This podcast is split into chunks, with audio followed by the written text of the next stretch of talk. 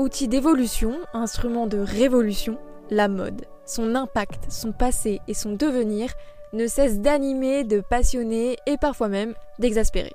Des actualités aux tendances du secteur, en passant par les grands enjeux sociétaux auxquels la mode fait face, on parlera de tout ça ici, ensemble.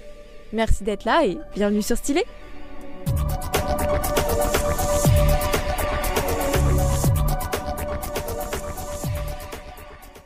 Bonjour et bienvenue dans ce nouvel épisode des actualités mode de la semaine. Cette semaine, il s'est passé pas mal de choses, mais cette fois, ça a surtout bougé dans les coulisses des marques. Quand certaines reviennent tout doucement au Made in France, d'autres sont bien décidées à ne pas se laisser faire face à la contrefaçon. Voici le sommaire du jour.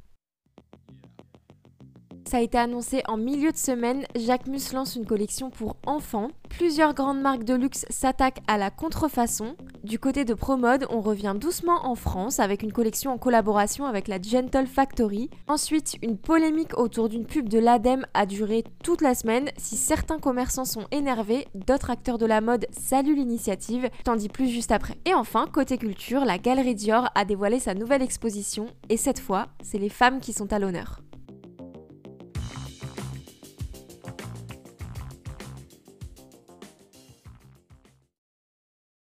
Simon Porte-Jacquemus s'arrêtera-t-il un jour? Après des collaborations et une collection dédiée aux fêtes de fin d'année, Jacquemus dévoile cette fois sa toute première collection pour enfants. Cette nouvelle ligne, elle s'appelle Minimi, donc Mini-moi, et elle a été annoncée ce mercredi par une publication Instagram sur le compte de Jacquemus, dans laquelle on voyait des enfants s'amuser dans un manège en forme de carrousel. Le principe de la collection, c'est de reprendre les grands classiques du prêt-à-porter Jacquemus qu'on retrouve déjà dans le prêt-à-porter féminin et masculin, comme le bob artichaut, le bob gadjo, les chemises peinture, mais cette fois pour les enfants de 4 à 12 ans. En vrai, c'est un peu la continuité classique d'une marque de cette envergure, bien que s'attaquer à l'enfant, ça a quand même rien d'anodin en termes de production. Et quoi qu'il en soit, cette collection et la campagne ont été hyper bien reçues.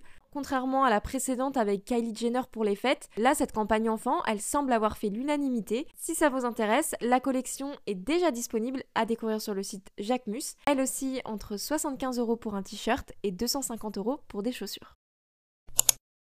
Cette semaine, plusieurs marques de luxe ont mené des actions contre la contrefaçon, un business, si on peut appeler ça comme ça, qui est loin d'être anodin pour le secteur de la mode et du luxe, puisque selon l'Union des fabricants pour la protection internationale de la propriété intellectuelle, la contrefaçon, tout secteur confondu, causerait environ 6,7 milliards d'euros de pertes chaque année, et rien qu'en France, donc c'est quand même quelque chose d'assez énorme. Je me suis beaucoup renseignée sur la contrefaçon et c'est assez impressionnant ce qui se cache derrière cette pratique. Et quand je dis assez impressionnant, je veux dire flippant. J'en ferai peut-être un épisode dédié d'ailleurs. Bref, revenons à nos moutons. Début de semaine, Christian Louboutin s'est associé à Meta, donc à Facebook, pour une action en justice à l'encontre d'un vendeur de contrefaçon. En gros, il y avait beaucoup de faux produits Louboutin qui étaient commercialisés depuis le Mexique sur plusieurs sites et réseaux sociaux, comme la marketplace de Facebook ou directement sur Instagram. Donc au départ, Meta seulement a porté plainte parce que le groupe a pas franchement envie qu'il y ait de la contrefaçon sur leur site et aussi parce que c'est illégal évidemment. Je pense que j'apprends rien à personne.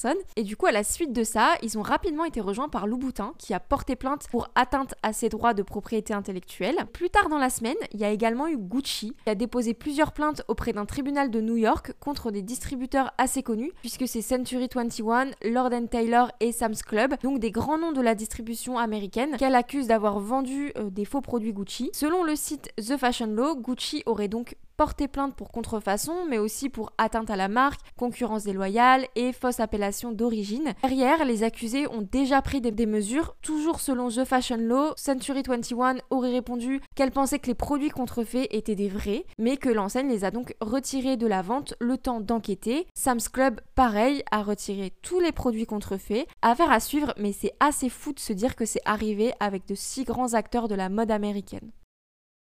Alors là, si vous commencez à me connaître, vous savez que je suis assez contente quand je vois des marques qui reviennent au Made in France, même rien qu'un tout petit peu, parce qu'on avait un tel savoir-faire textile, ça m'embêterait tellement qu'on le perde à tout jamais. Donc là, je suis joie, même si je suis bien consciente que c'est vraiment qu'un début. ProMode s'associe à la marque La Gentle Factory, qui est une marque spécialiste d'une mode plus responsable et française, autour d'un projet qui valorise le Made in France. Pour ça, les deux marques ont imaginé une collection confectionnée et produite en France C'est vraiment top. Je salue parce que je sais que même si c'est bon pour la communication, c'est pas anodin quand même en termes de marge et c'est bien normal d'ailleurs parce que c'est bien fait. Euh, la collection d'ailleurs, elle a été travaillée dans une démarche locale avec des tissus confectionnés à Moreuil en Picardie, des vêtements confectionnés à Roubaix, oui, Roubaix qui avait vraiment connu l'âge d'or du textile français il y a plusieurs décennies. Bon par contre c'est vraiment une toute petite collection pour le moment parce que j'ai vu sur le site seulement quelques t-shirts et sweatshirts à un prix oscillant entre 35 et 65 euros. Alors cette semaine, je sais pas si vous l'avez vu parce que moi je l'ai beaucoup vu sur LinkedIn, mais en gros il y a une pub de l'agence publique de la transition écologique, donc l'ADEME, qui a été faite sur le Black Friday et qui a vraiment lancé des débats entre tous les acteurs de la mode et même entre les politiques carrément. Pour vous mettre le contexte, dans la pub, enfin c'est un spot publicitaire plutôt, on voit quelqu'un qui veut acheter un produit et là il y a un dévendeur qui débarque pour lui déconseiller l'achat de produits neufs. En gros l'objectif c'est vraiment d'inciter à mieux consommer, voire à ne pas consommer du tout, mais forcément du coup ça incite à ne pas acheter pendant ce qui représente une grosse période de l'année pour le commerce, notamment le Black Friday du coup. Et donc il y a plusieurs associations de commerçants qui ont demandé à l'ADEME de retirer la campagne en menaçant une action de justice si elle ne le faisait pas. Derrière, il y a Bruno Le Maire, le ministre de l'économie, qui a avoué que cette campagne était maladroite, tandis que Christophe Béchu, le ministre de la transition écologique, valide la campagne et a annoncé que les spots publicitaires ne seraient pas retirés. Du côté de la mode, bah forcément ça a aussi beaucoup fait parler. On a d'un côté les acteurs de la mode responsable qui, eux, valident en majorité la publicité, notamment Marianne Guyenne, la fondatrice de We Dress Fair. Je sais pas si vous connaissez We Dress Fair, c'est un site multimarque de, mode éco-responsable. Donc elle a déclaré sur LinkedIn qu'elle aimait plutôt bien la campagne, tandis que du côté de Jacques Cressel, notamment le délégué général de la Fédération du commerce, lui, il s'est confié aux médias Ouest France au sujet du spot dans lequel on voit un dévendeur, du coup, déconseiller l'achat d'un polo. Donc il a expliqué, je cite, c'est malvenu à quelques semaines de Noël pour l'habillement, en crise. Donc ils sont tous assez euh, partagés avec des avis bien tranchés. Si vous n'avez pas vu le spot publicitaire en question, il passe toujours à la télé je pense, mais sinon il est disponible sur les réseaux sociaux de l'ADEME.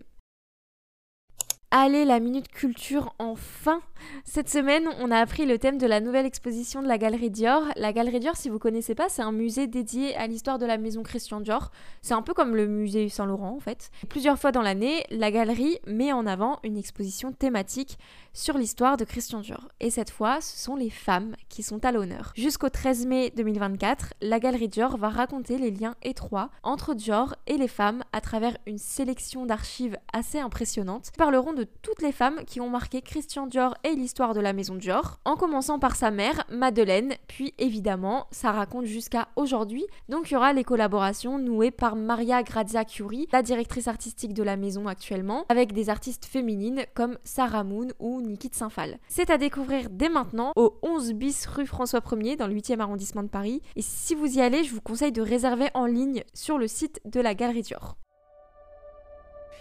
Ça y est, votre dose d'actualité mode de la semaine est maintenant terminée. Merci infiniment d'avoir écouté jusqu'au bout. N'hésitez pas à donner votre avis sur le podcast. Et en attendant l'arrivée de nouveaux formats, je vous dis à bientôt sur Stylé.